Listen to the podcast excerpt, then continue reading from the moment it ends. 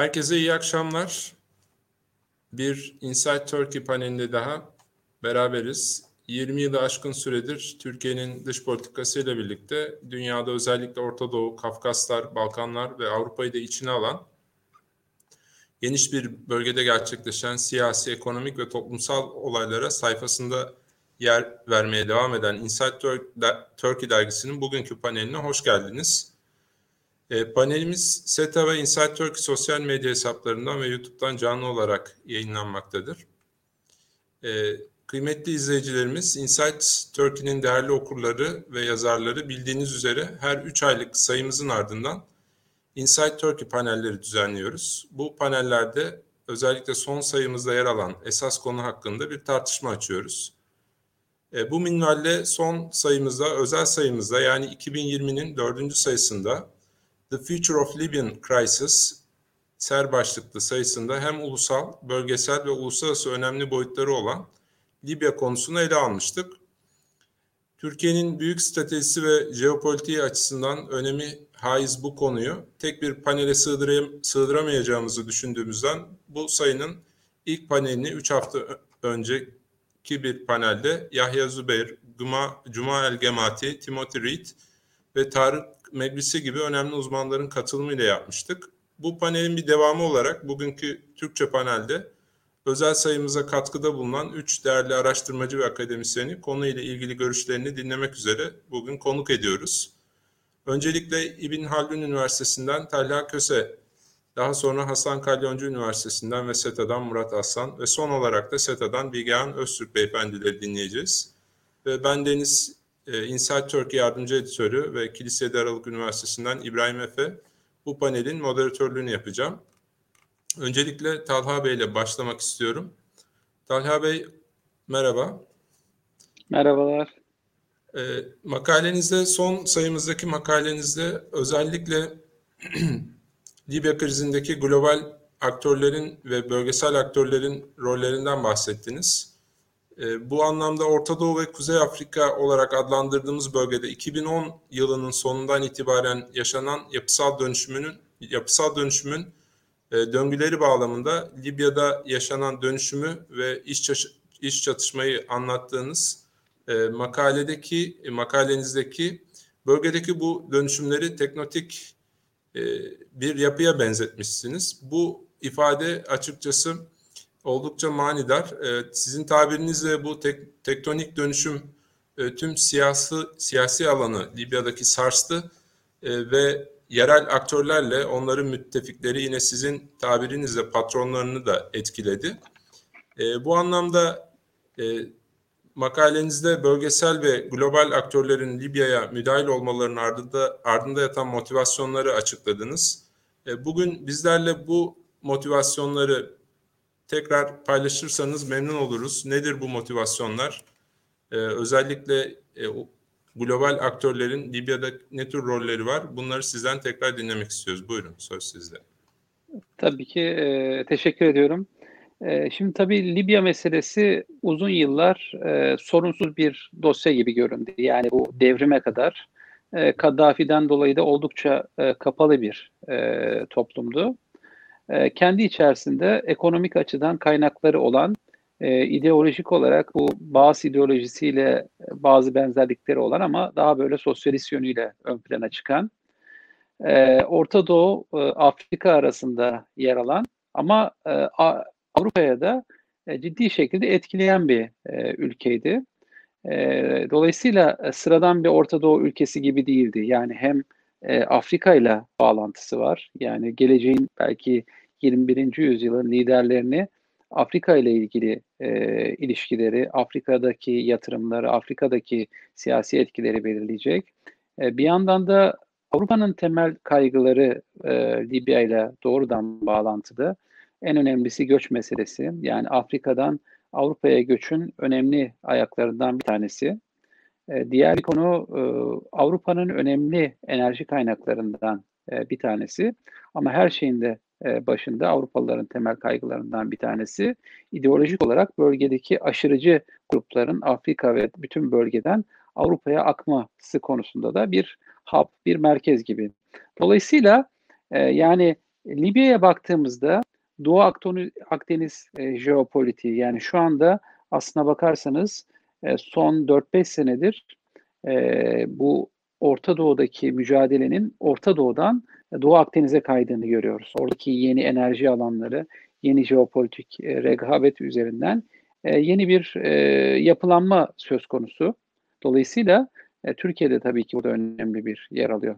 En önemli ayaklarından bir tanesi bu. İkincisi bu ideolojik radikal örgütlerin bir kısmının Libya'da yer aldığını ve Libya üzerinden diğer bölgelere e, Libya'daki aslında son derece ılımlı bir e, kültürü, ılımlı bir siyasi yapısı var Libya'nın ama bütün bu e, bölgedeki e, o radikal gruplarında e, devlet kontrolü olmamasından dolayı nüfuz edebildiği bir e, ülke. Dolayısıyla ideolojik açıdan aslında bakarsanız radikalizmin kendine yer bulabileceği bir mecra gibi e, görünüyor.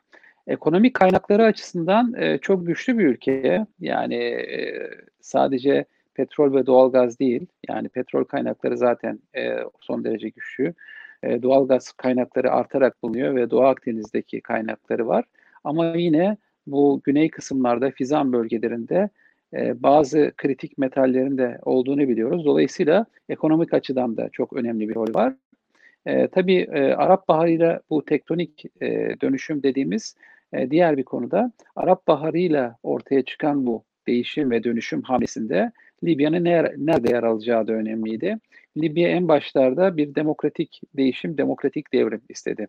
Yani Libya'da gerçekten bu ılımlı e, yaklaşımı ile demokratik bir e, siyaset oluşturup bunu da aynı zamanda kendi ekonomik kaynaklarıyla birleştirebilseydi e, belki de o körfezdeki ülkelerin birçoğundan daha önemli, daha e, güçlü bir örnek olurdu. Bu da diğer ülkeleri de rahatsız eder. Dolayısıyla e, yani bu tektonik e, dönüşüm dememin temel e, nedenlerinden bir tanesi ideolojik olarak Libya'nın nereye gideceği e, Orta Doğu'daki ülkeler açısından e, önemli bir parametre. Yani Suudi Arabistan, Birleşik Arap Emirlikleri burada güçlü ve başarılı bir demokrasi istemiyorlar refah üretebilen. E, ve burada başarılı olsa belki bu Mısır ve diğer ülkeleri etkileyebilirdi. E, Afrika rekabeti söz konusu olduğunda özellikle Fransa'nın e, ve Rusya'nın bölgeye nüfuz etme çabalarının altında yatan temel faktörlerinden bir tanesi Afrika jeopolitiği. Amerika'nın da aslında Türkiye ile kısmen örtüşme noktalarından bir tanesi. Ee, yine bütün bu e, Afrika rekabeti özellikle sahil bölgesi dediğimiz e, Sahra altı bölgede açısından önemli. Dolayısıyla buradaki bir askeri yapılanma bütün o bölgeyi etkileyebilecek bir potansiyele sahip. Yine Avrupa açısından Avrupa'nın güvenliği ve göç parametreleri açısından çok merkezi bir e, role sahip ve e, yine e, kendi ekonomik kaynakları açısından gelecek vadeden bir ülke. Türkiye açısından da en önemli e, rolü tabii ki tarihsel olarak e, bağları var Türkiye'nin. E, Arap Baharı ile gelen o ideolojik dönüşüme Türkiye destek veriyor. Ama bunun da ötesinde e, Doğu Akdeniz jeopolitiğinin temel parametrelerinden bir tanesi. Yani Türkiye'yi özellikle kendi kıyılarını hapsetme projesi bu Doğu Akdeniz e, gaz forumu üzerinden e, bir proje vardı. Yunanistan, e, Mısır, İsrail gibi ülkelerin aktif rol olduğu. Dolayısıyla Türkiye'de bir yandan da Doğu Akdeniz'in geleceğinde rol oynamak istiyorsa, denizlerini kullanmak istiyorsa Türkiye açısından burada önemli bir e, güvenlik e, kaygısı da söz konusu. Dolayısıyla biz e, buradaki aktörleri değerlendirirken temel olarak dört e, buradaki parametreyle hareket ettiklerini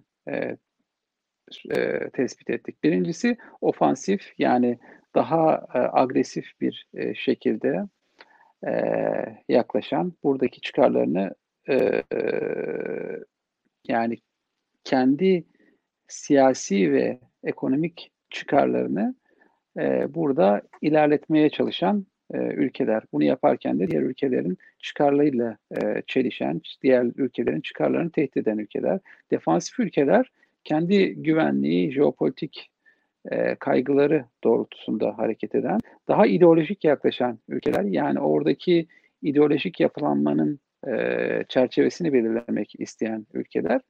Bir de daha opportunistik dediğimiz yani oradaki yeni imkanlardan faydalanmak isteyen hem ekonomi hem de e, jeopolitik boşluğu doldurmak isteyen ülkeler var. Dolayısıyla bunlar tabii ki e, bir ülke sadece ofansif, sadece defansif e, kaygılara sahip değil. Yani aslında her ülkenin, e, burada nüfuz eden her ülkenin özellikle işte Mısır, e, Türkiye, Suudi Arabistan, Birleşik Arap Emirlikleri Fransa e, ve Rusya'nın burada temel aktörler olduğunu görüyoruz. İtalya'nın yine e, ekonomik e, çıkarları söz konusu. Avrupa'nın bütünün tamamını yani Almanya'nın da önemli rol oynadığını biliyoruz. Bir de Amerika. Şimdi bu ülkeleri yan yana e, düşündüğümüzde biz şöyle bir şey yaptık. Yani e, ülkeler açı, açısından e, bu defansif e, bazı tepkileri olan ülkeler var. Türkiye açısından bu mavi vatan ve kendi Doğu Akdeniz'deki tümünü muhafaza edebilmek için, gücünü muhafaza etmek için Türkiye açısından çok önemli. Yani Türkiye'nin aslında denizlerdeki güvenliği Libya'daki duruşundan kaynaklanıyordu. Türkiye'nin tabii oradaki ideolojik yapılanmaya göre de bir yaklaşım var ama Mısır'ın benzer şekilde Libya ile ciddi bir e, sınırı var. Oradaki radikal eğilimlerin artması ve istikrarsızlık doğrudan Mısır'ı etkileyecek. Mısır'ın da burada bir defansif bir e, yaklaşım var ve e, buradaki e, rejimin ne yöne gideceğini bir şekilde belirlemek istiyor veya en azından kendi istemediği bir yöne gitmesini istemiyor. Dolayısıyla temel parametreler açısından baktığımızda defansif olarak yaklaşan iki temel ülke var. Yani bunlar kendi e, ulusal güvenliklerini biraz Libya ile özdeşleştirmişler. Türkiye özellikle e, yani Doğu Akdeniz bağlamında, Mısır ise hem Doğu Akdeniz bağlamında hem de e, kendi sınır güvenliği açısından buraya önem veriyor. Daha opportunistik ülkede var. Yani biraz daha ofansif yaklaşan olaya. Hem ofansif hem opportunistik. Birleşik Arap Emirlikleri ve Suudi Arabistan gibi ülkeler e, Libya'da oluşabilecek bu rejimin nereye gideceğini belirlemek istiyorlar. E, bu açıdan buralarda başarılı demokratik deneyimlerin oluşmasını istemiyorlar.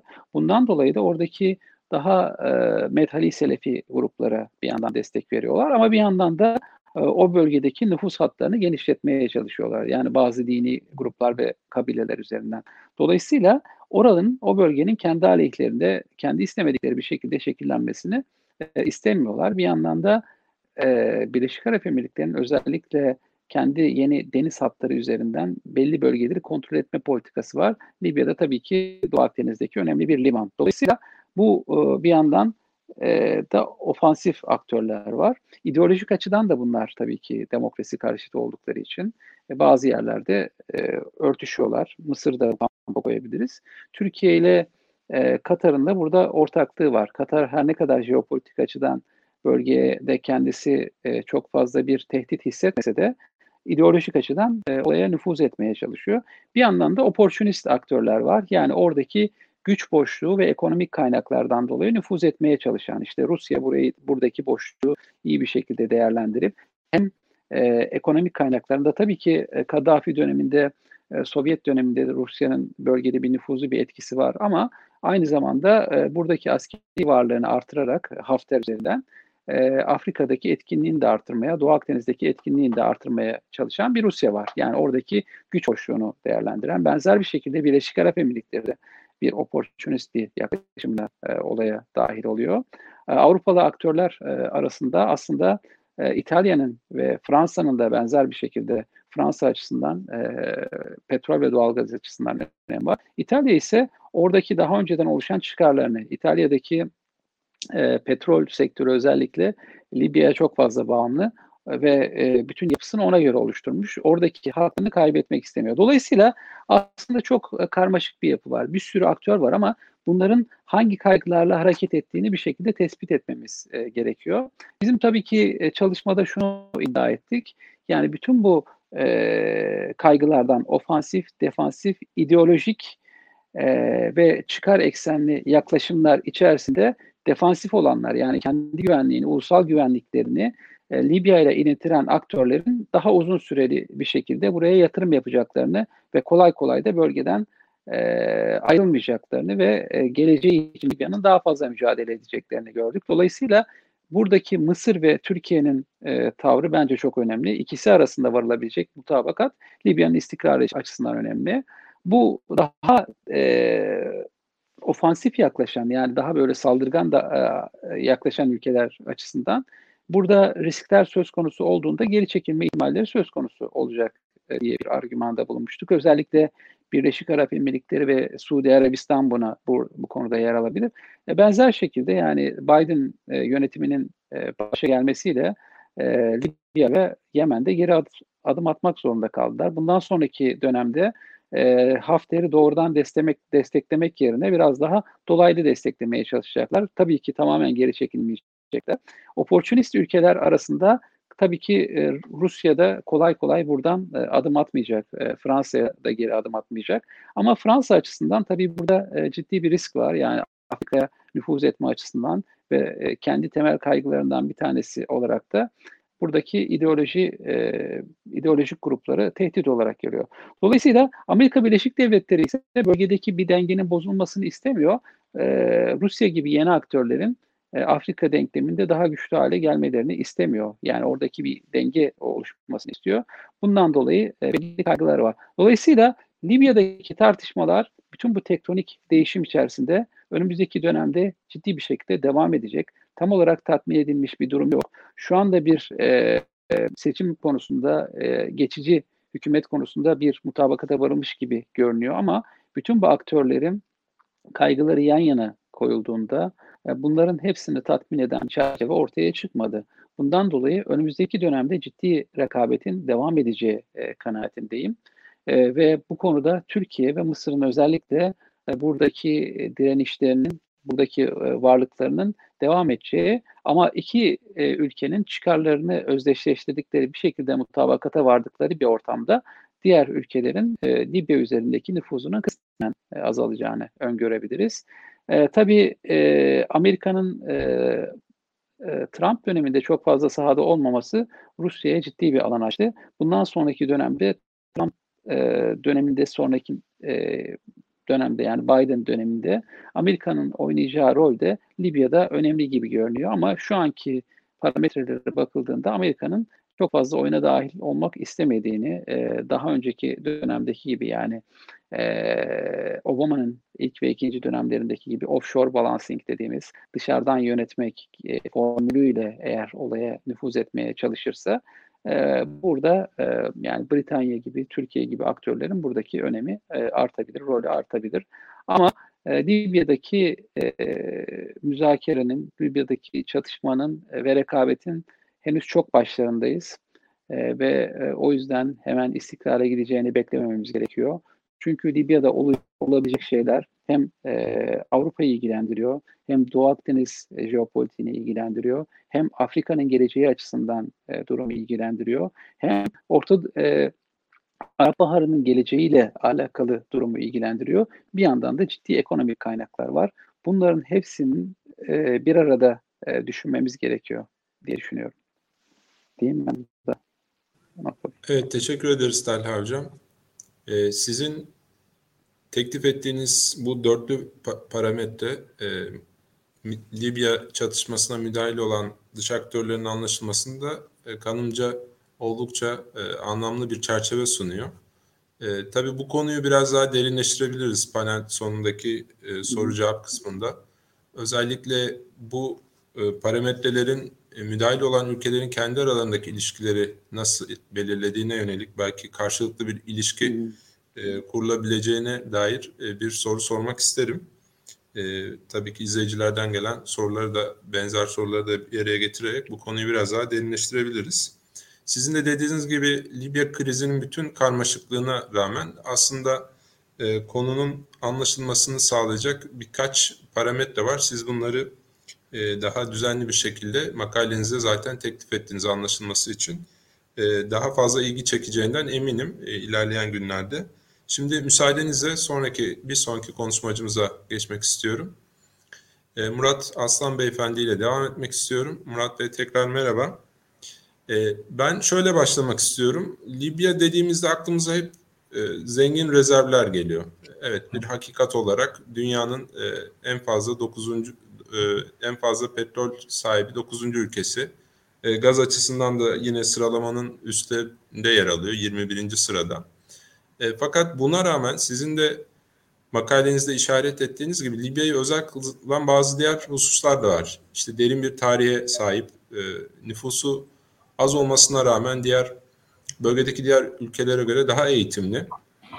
Fakat bütün bu potansiyele rağmen 17 Şubat devriminin özellikle sizin de makalenize değindiğiniz gibi zayıf örgütlenmiş yapısı ve tabii ki Kaddafi rejiminden tevarüs edilen güvenlik kültürü, daha doğrusu güvenliksiz ortamı e, Libya'da yeni bir devletin inşa edilmesini zora soktu ve bunun yanı sıra tabii ki en önemlisi e, Libya halkına refah ve istikrar vaat edecek bir şekilde e, kurumların tekrar e, tesis edilmesinin önünde pek çok neden var. İşte bunların bir kısmını Talha Bey e, açıkladı az önce.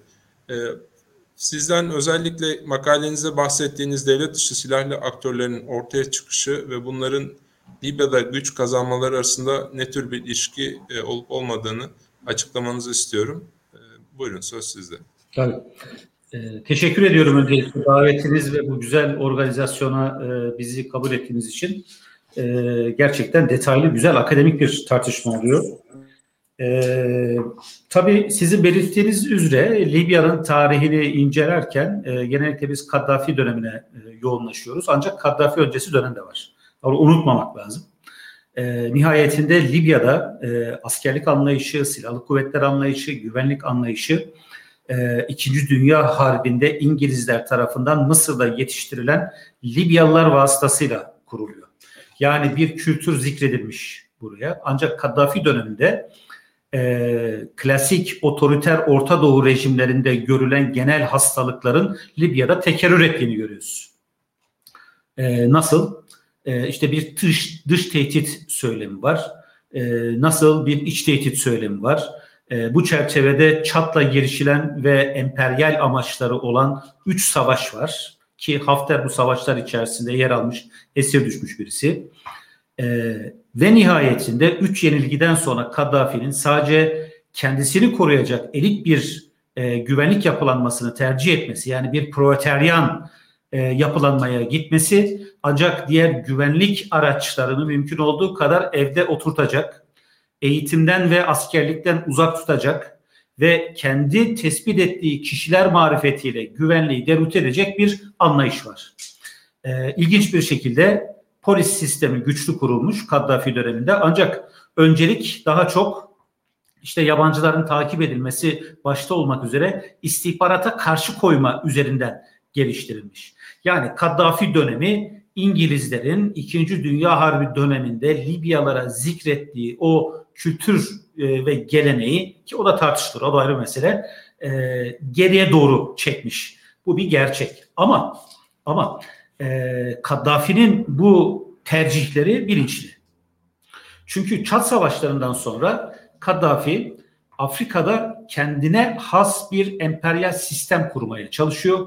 Çat Savaşı'yla elde edemediği e, küçük Afrika devletleri üzerinde e, başka yollarla tahakküm kurmaya e, yelteniyor. E, nitekim bu konuda yazılmış literatürde bir sürü farklı eser vardır. Bunların detayına ben şu an girmek istemiyorum. Ama önemli olan konu şudur. Halk üzerinde tesis etmiş olduğu baskı devrime neden olan asli husustur. Ve bu baskının örnek vermek gerekirse dönemler içerisinde farklılıklar arz ettiğini görüyorsunuz. Mesela Çat Savaşı'nda bir trafik kontrol noktasında kişilerin sadece yaşlarına bakarak zorla askere yazdırman gibi bir temayül varken ki genel karakter itibariyle Libyalılar e, pek o kadar askerlik vesaire böyle şeylere ilgi duymuyorlar. Öyle bir kültür yok çünkü Libya'da. E, daha sonra Çat yenilgilerinden sonra bizatihi insanları askerlikten ve güvenlik kavramından uzaklaştıran bir strateji var. Yani bir e, kendi içerisinde şey var, çelişki var Kaddafi döneminde.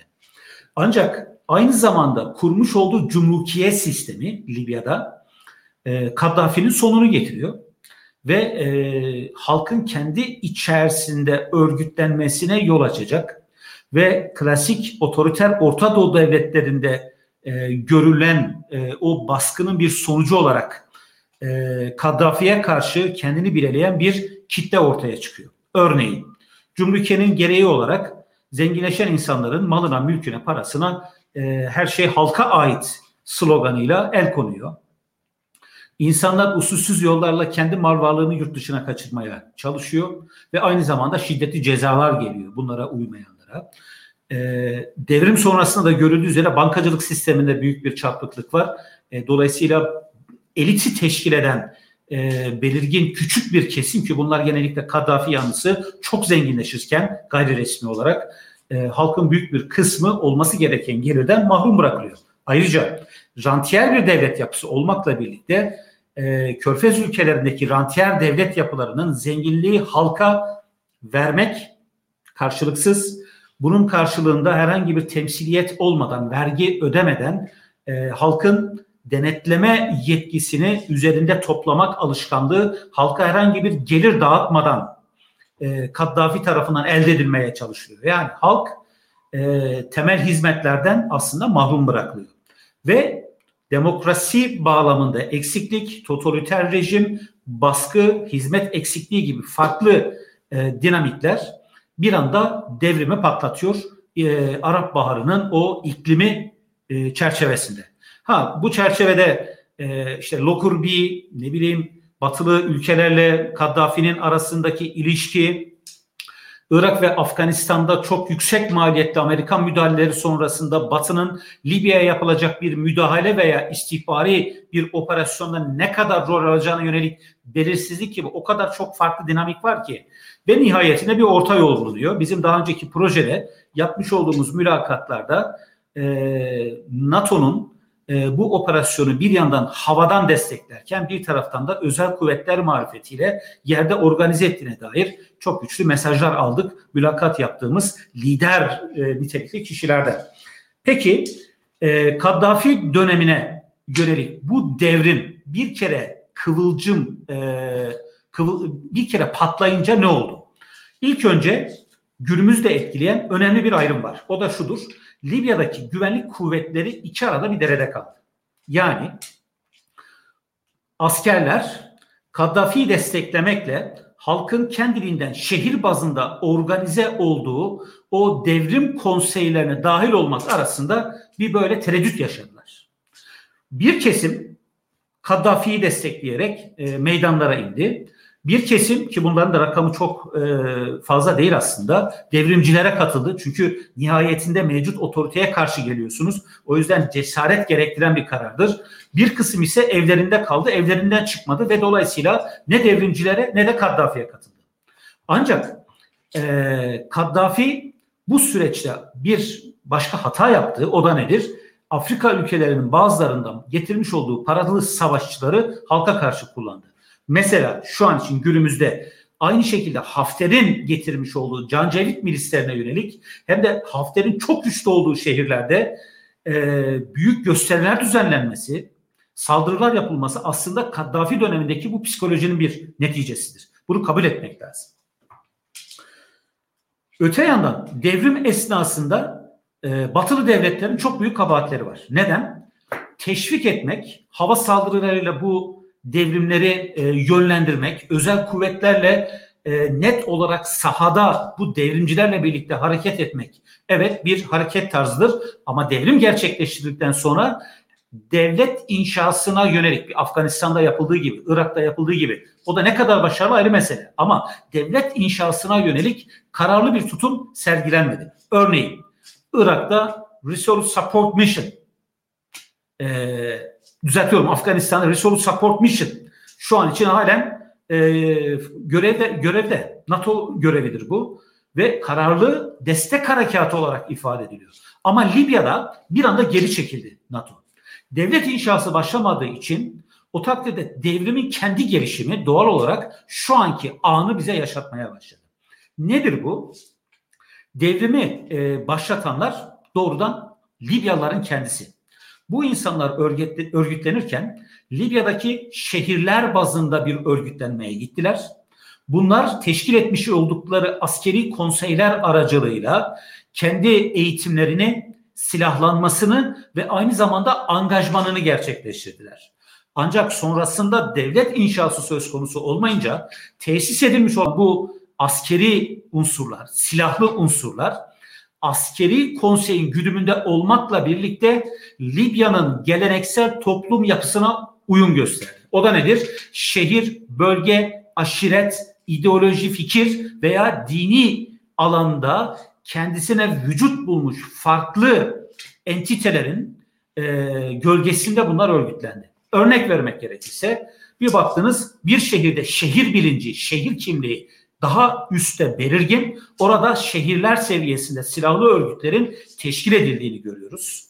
Bazı yerlerde aşiretçilik ön planda aşiretlerin bu silahlı örgütleri teşkil ettiğini görüyoruz. Bazı yerlerde de örneğin Kaddafi döneminde asker olanların kendi irtibatlarını kaybetmeden bütünlüklerini devam ettirmeye çalıştığını ve aynı zamanda Kaddafi'ye sadakatlerini ya Kaddafi'ye sadık olmuş farklı aşiretler üzerinden veya kişilikler üzerinden devam ettirdiğini görüyoruz. Veya Suudi Arabistan'ın Libya'ya sızmasıyla beraber biraz önce Talha hocamın ifade etmiş olduğu metheli selefi akımın kendi başına bir silahlanma içerisine evrildiğini görüyoruz. Dolayısıyla uluslararası toplumun ilgisizliği bu süreci hızlandırmış ve kutuplaştırmıştır Libya'da. Bir diğer husus şu, kendini finanse eden bir sistem haline geliyor bunlar zaman içerisinde. Çünkü Libya devrimini gerçekleştiren insanların sayısının 30-40 bin aralığında olduğu biliniyor.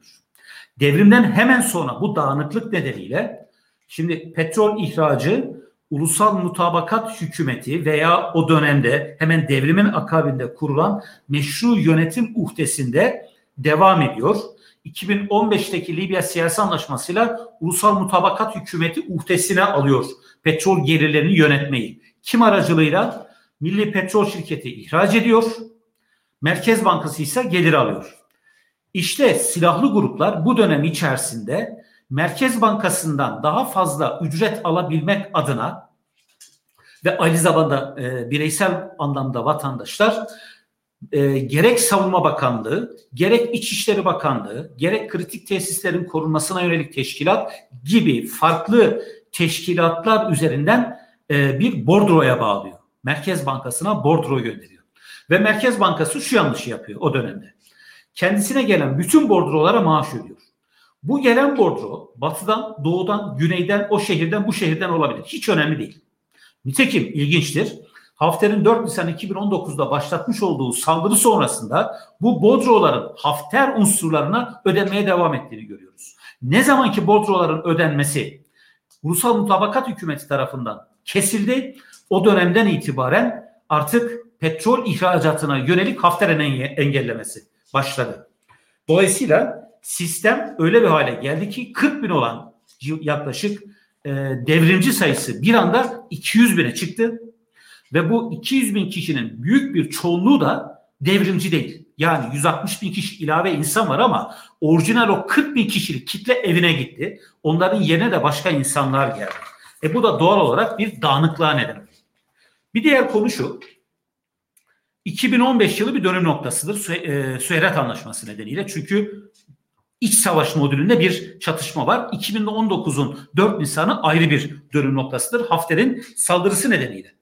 Ancak burada şunu unutmamak lazım.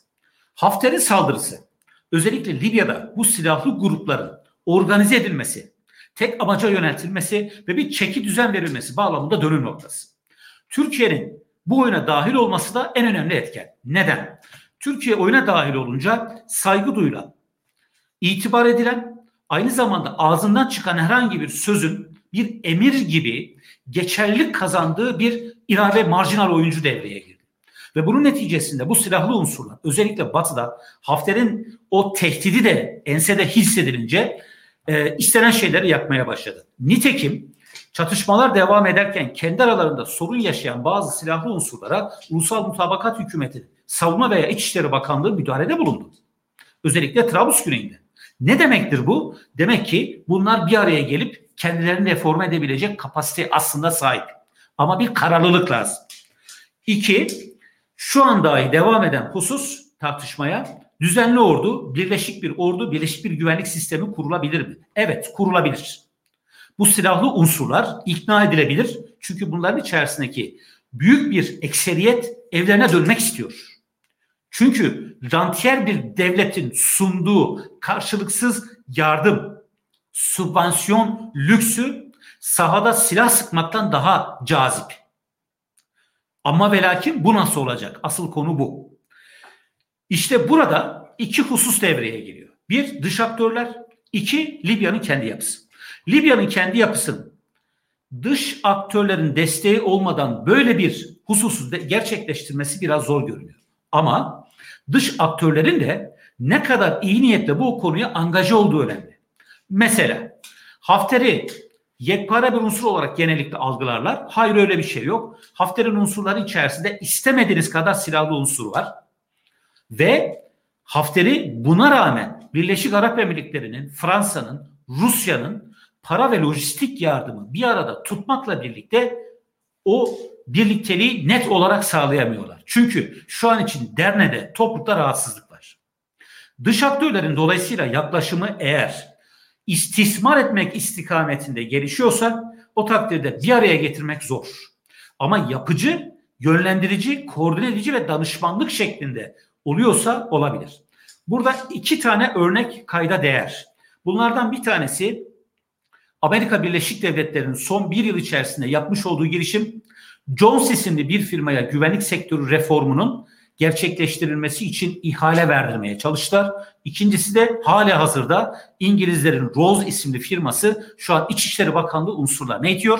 Öte yandan Türkiye'de Türk e, askeri ve polisi Libyalara ediyor. Demek ki isteyince oluyor. İşte dolayısıyla güvenlik sektörü reformu, bölgede detaylı bir silahsızlanma olması gereken ancak ne olursa olsun kurumsal bir şekilde icra edilmesi gereken, bir kanundan güç alarak icra edilmesi gereken, anayasa ve siyasi gelişmelere bağlı olarak yürütülmesi gereken ve aynı zamanda bir stratejiye, bir strateji belgesine, bir güvenlik politikasına, aynı zamanda misyon, misyon düzeltiyorum, e, vizyon, konsept ve misyon üçlemesi uzanımında dahil e, geliştirilmesi gereken bir faaliyet olarak ortaya çıkıyor ve benim tahminim Libyalılar bunu başarabilir. Yeter ki istismar eden art niyetli veya bölücü dış aktörler yalnız bıraksınlar ve yapıcı bir politika tayin etsinler. Benim değerlendirmem Libyalı silahlı gruplar bunu becerebilecek kapasitede. Teşekkür ediyorum.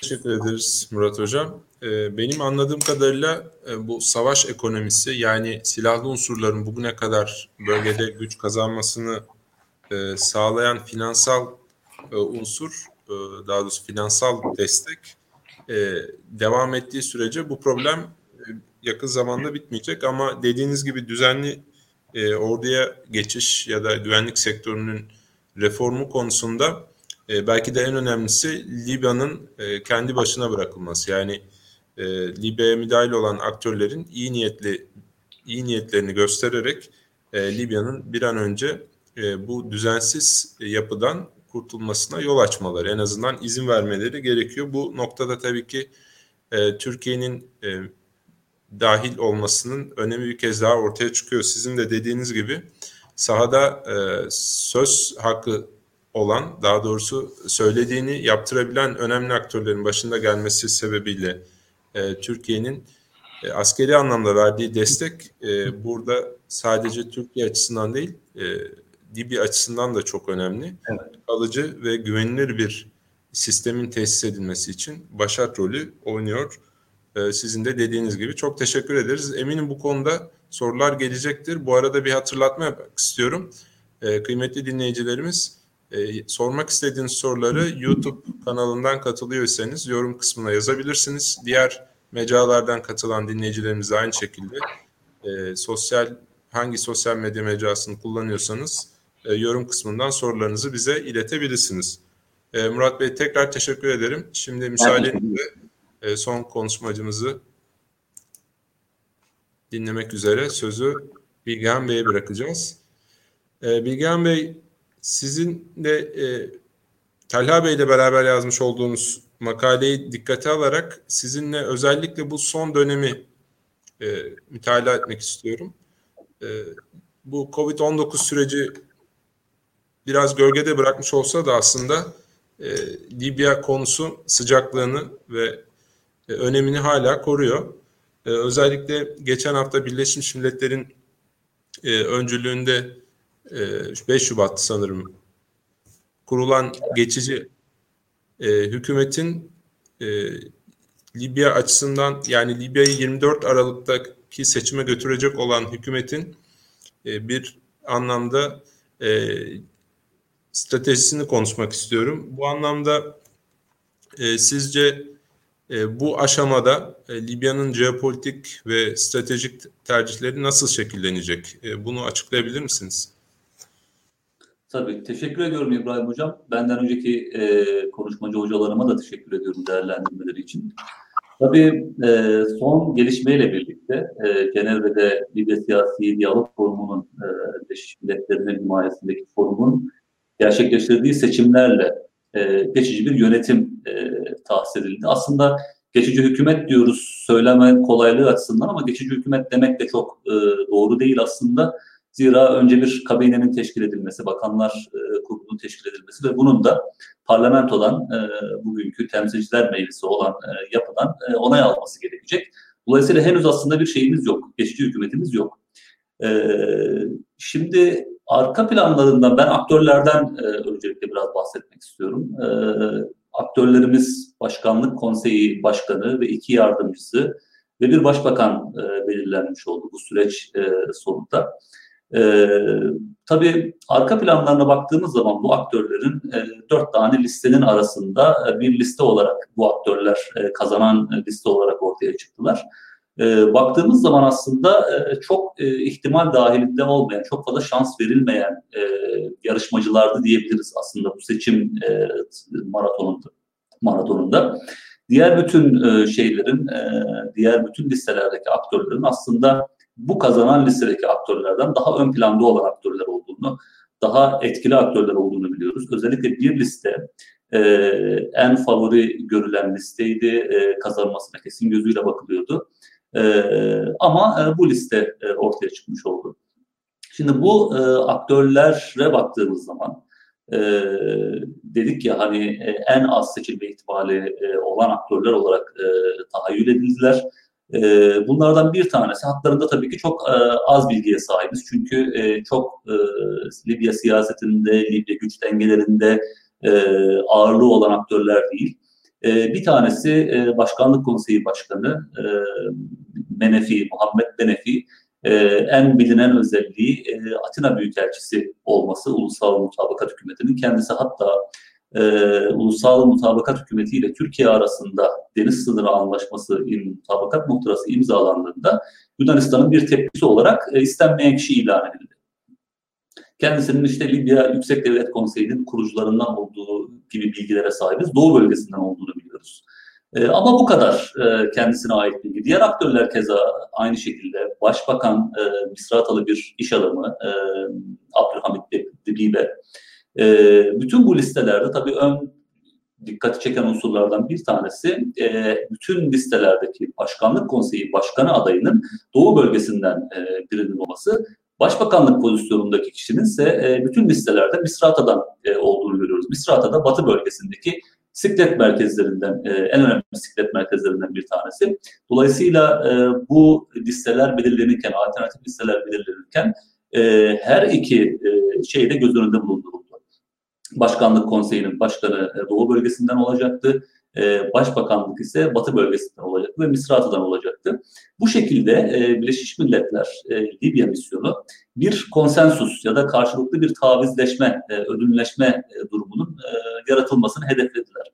Tabii diğer başkanlık konseyi e, üyelerinde e, bölgesel e, temsiliyeti ön plana aldılar ve bir tanesi de e, güney bölgeden, Fizan bölgesi dediğimiz bölgeden Tuareg e, etnisitesine sahip bir aktör. E, şimdi e, bütün bunlar e, haklarında çok az bilgi var, çok e, siyasette, güç e, dağılımlarında etkili olmayan aktörler olmasına rağmen bu liste kazandı dedik. Peki neden e, bu liste ve bu kişiler kazandı sorusu ön plana çıkıyor. Buradaki en büyük e, unsurun e, aslında e, negatif bir yönelim olduğunu görüyoruz. Yani bu listenin kendi özgür ağırlığından e, kaynaklanan bir yönelim olmadı seçmenler tarafından. Tam tersine burada aslında bir tepki e, oyunun e, rol oynadığını biz görüyoruz. Çünkü favori gözüyle bakılan, e, kazanmasına kesin gözüyle bakılan e, listeden bahsettik. O, o listede e, Başkanlık Konseyi Başkanı'nın e, bugünkü Temsilciler Meclisi'nin başkanı olan Akile Salih e, olması, Başbakanın da e, yine e, UMHD, Ulusal Mutabakat Hükümeti'nin mevcut İçişleri Bakanı Fethi Başağ'ın e, olması öngörülmekteydi. E, şimdi e, hem e, Fethi Başağ'ya e, Batı bölgesinde e, kendisi güçlü bir aktör, misratalı bir aktör, e, kendi özgür ağırlığı olan bir aktör. Her güçlü aktörün e, otomatikman karşı e, cephesi, muhalifleri e, oluşuyor. Batı bölgesinde kendisine muhalif olan kendisiyle farklı düşünen aktörler vardı. Doğuda da benzer şekilde Akile Salih'in e, tabii ki en büyük e, rakibi Hafter ve onun destekçileri e, olarak ortaya çıktı. E, bunun da ötesinde e, Akile Salih ve Fethi Başağ'ya kendi kamplarındaki muhalefetin ötesinde bu ikisinin bir araya gelmesine e, büyük bir e, tepki ya da bundan duyulan bir endişe vardı. Onun da en büyük sebebi e, Akile Salih özellikle Batı bölgesinde, Trablus geniş bölgesini düşündüğümüz zaman Akile Salih kesinlikle kabul edilemez bir figür. Kendisi Doğu bölgesinden Temsilciler Meclisi'nin başkanı ve e, Hafter bir nefret unsuru olduğu için ve Trablus'a gerçekleştirdiği saldırı sebebiyle bir nefret unsuru olduğu için e, ve Akile Salih de e, onun bir payandası. E, o bu suçların, e, bu cürümlerin ortağı olarak Batı bölgesinde e, bu şekilde görüldüğü için kendisi son derece kabul edilemez e, bir figürdü. Ancak bu iki bu iki e, figürün Fethi Başar ve Akile Salih'in uzlaşmasının oluşturduğu listenin uluslararası e, desteği ve kabulü söz konusuydu. Bu ikisinin e, bir araya gelmesi tabii ki çok büyük bir tepkiye sebep olduğu için insanlar da e, bunun gerçekleşmemesi için bir tepki oyu olarak bu bahsettiğimiz nispeten silik diyebileceğimiz listeye e, oylarını yöneltmiş oldular. Şimdi bu listenin kendine ait avantajları ve dezavantajları var. Ee, çok fazla siyasi geçmişlerinin olmaması, başat aktörler olmamaları, e, çok fazla bilinen e, illiyet bağlarının olmaması içeride ve dışarıda e, kendileri açısından kısmi bir avantaj sağlıyor. Yani e, beyaz bir sayfa diyebilirsiniz kendi geçmişleri açısından toplum nezdinde. E, bu biraz e, kendi manevra alanlarını da genişleten bir şey aynı zamanda. Bugün e, bakınız dün e, Muhammed Menefi e, Başkanlık Konseyi'nin seçilen başkanı e, Bingazi Doğu bölgesini ziyaret edebildi. E, hatta Hafter'le e, görüştü, görüşebildi. Geçmişinde bu kadar güçlü angajmanların olmaması bu aktörlerin e, bu anlamda şeyini genişletiyor, manevralarını genişletiyor. Bu bir avantaj. Aynı zamanda bu bir dezavantaj. Çünkü kendilerinin taşıdığı, kendilerinden menkul bir ağırlıkları, güç güçleri olmadığı olmadığı için bu güçlü aktörlerin de süreç süreçte güçlü aktörlerin de dahil olması gerekecek. Onların da ikna edilmesi gerekecek. bunların ikna edilmesinde ve oyuna dahil edilmesinde büyük bir zorluğa sebep olacak. Tepkilere baktığımız zaman e, bu seçilen listeye e, halk e, tarafından karışık e, tepkiler olduğunu görüyoruz. E, bunlardan bir tanesi e, bir umut e, besleniyor yeni yönetime dair. Çünkü e, sıradan halkın hayatında, günlük hayatında e, çok fazla zorluklar var. Elektrik kesintileri, işte nakit sıkıntısı vesaire. Yönetim sıkıntısından dolayı insanların günlük hayatı son derece zor. Bunun e, çözüm e, yönünde e, önemli bir adım olarak e, telakki eden insanlar var ve e, temkinli bir iyimserlik ve umut besleyenler var. E, bu yeni oluşan e, yapının vaat ettiği geleceğe dair. Öte taraftan tabii endişe var. E, çünkü e, dedik ya bu e, aktörlerimiz e, güçlü, e, pek çok dengeyi mobilize edebilecek kapasiteye sahip değiller e, statiko aktörleri dediğimiz e, Libya devriminden bu yana güçlü siyasette etkili olmuş aktörler var. E, ve bunların e, baltalamasına maruz kalma ihtimalleri var. Dolayısıyla burada da e, bir endişe söz konusu halkta. E, iç aktörlere baktığımız zaman e, önemli olarak e, nitelendirebileceğimiz Doğu bölgesinin tutumu burada önemli. Çünkü e, Başkanlık Konseyi'nin başkanının dört listede de e, Doğu bölgesinden e, tercih edilmesinin bir sebebi vardı. E, Doğu bölgesinin Doğu bölgesinin bir şekilde uzlaşması ya da tavizleri olmaksızın, onların katılımı olmaksızın yine e, çözümün e, inkıtağa uğrayacağını bekliyoruz.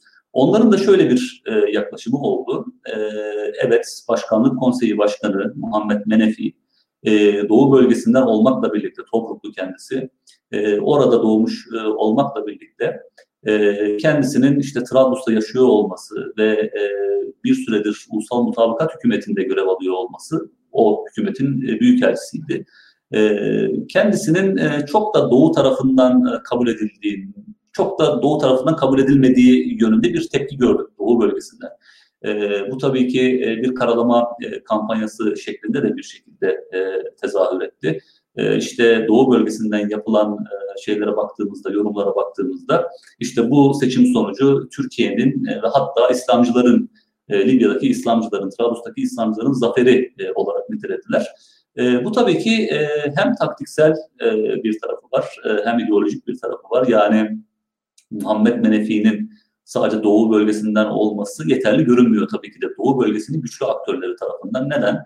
Doğu bölgesindeki e, güç sahibi aktörler belli. Hafter, Ulusal e, Libya Ulusal Ordusu dedikleri askeri yapı ve Akile Salih ve e, Muhammed Menefi'nin bilinen e, bu aktörlerin hiçbirine bir yakınlığı yok. Dolayısıyla bu yakınlığın olmaması sebebiyle e, baştan e, bu aktörün e, Doğu bölgesinden kabul edilmediğini görüyoruz. Taktiksel şeyden bahsettim, e, taktiksel tepkiden bahsettim Doğu bölgesinde. O da şu, e, şu an Doğu bölgesinin güçlü aktörlerinin e, kurduğu söylem şudur. E, bu liste kazandı, e, başkanlık konseyi başkanı Doğu'dan olması bir şey ifade etmez çünkü Doğu'yu temsil etmiyor. E, dolayısıyla biz bir şey kazanmadık bu seçimden. E, bunun için bundan sonraki süreçte yeni kurulacak yapıda e, bizim e, taleplerimizi dikkate almak zorundasınız. E, bunun e, işte göstergeleri şunlar olacaktır, unsurları şunlar olacaktır. E, bakanlık konseyinin oluşmasında e, kendilerinden e, Doğu bölgesinin belirleyeceği bakanlar talep edeceklerdir. Önemli e, egemen e, kurumların başlarına Doğu bölgesinden figürlerin gelmesini, gelmesini talep edeceklerdir vesaire. E, böyle bir taktiksel yönü de var. Dış aktörlere baktığımız zaman e, tek bir ağızdan adeta bütün e, pozisyonları birbirinden çok çok farklı olan bölgesel ve uluslararası aktörler olmasına rağmen kriz boyunca e, herkesin e, iyi karşıladığını, olumlu karşıladığını gördük gördük e, bu yeni seçilen geçici hükümeti. E, herkesin birlikte çalışma isteğini izhar ettiğine şahit olduk. Başarı dileklerine şahit olduk. E, tabii ki de bir şey ifade etmiyor aslına bakarsanız bütün bu yeni yapılan taze açıklamaların e, ifade ettiği bir şey varsa o da şudur. E, bütün aktörlerin aslında ortaya çıkan yeni yapıyı e, tartma ihtiyacı, nereye evri, evrileceğini görme ihtiyacı ve e, Amerika Birleşik Devletleri gibi çünkü Birleşik Milletler e, sürecinin en büyük hamisinin e, Amerika Birleşik Devletleri olduğunu e, ifade etmemiz gerekiyor.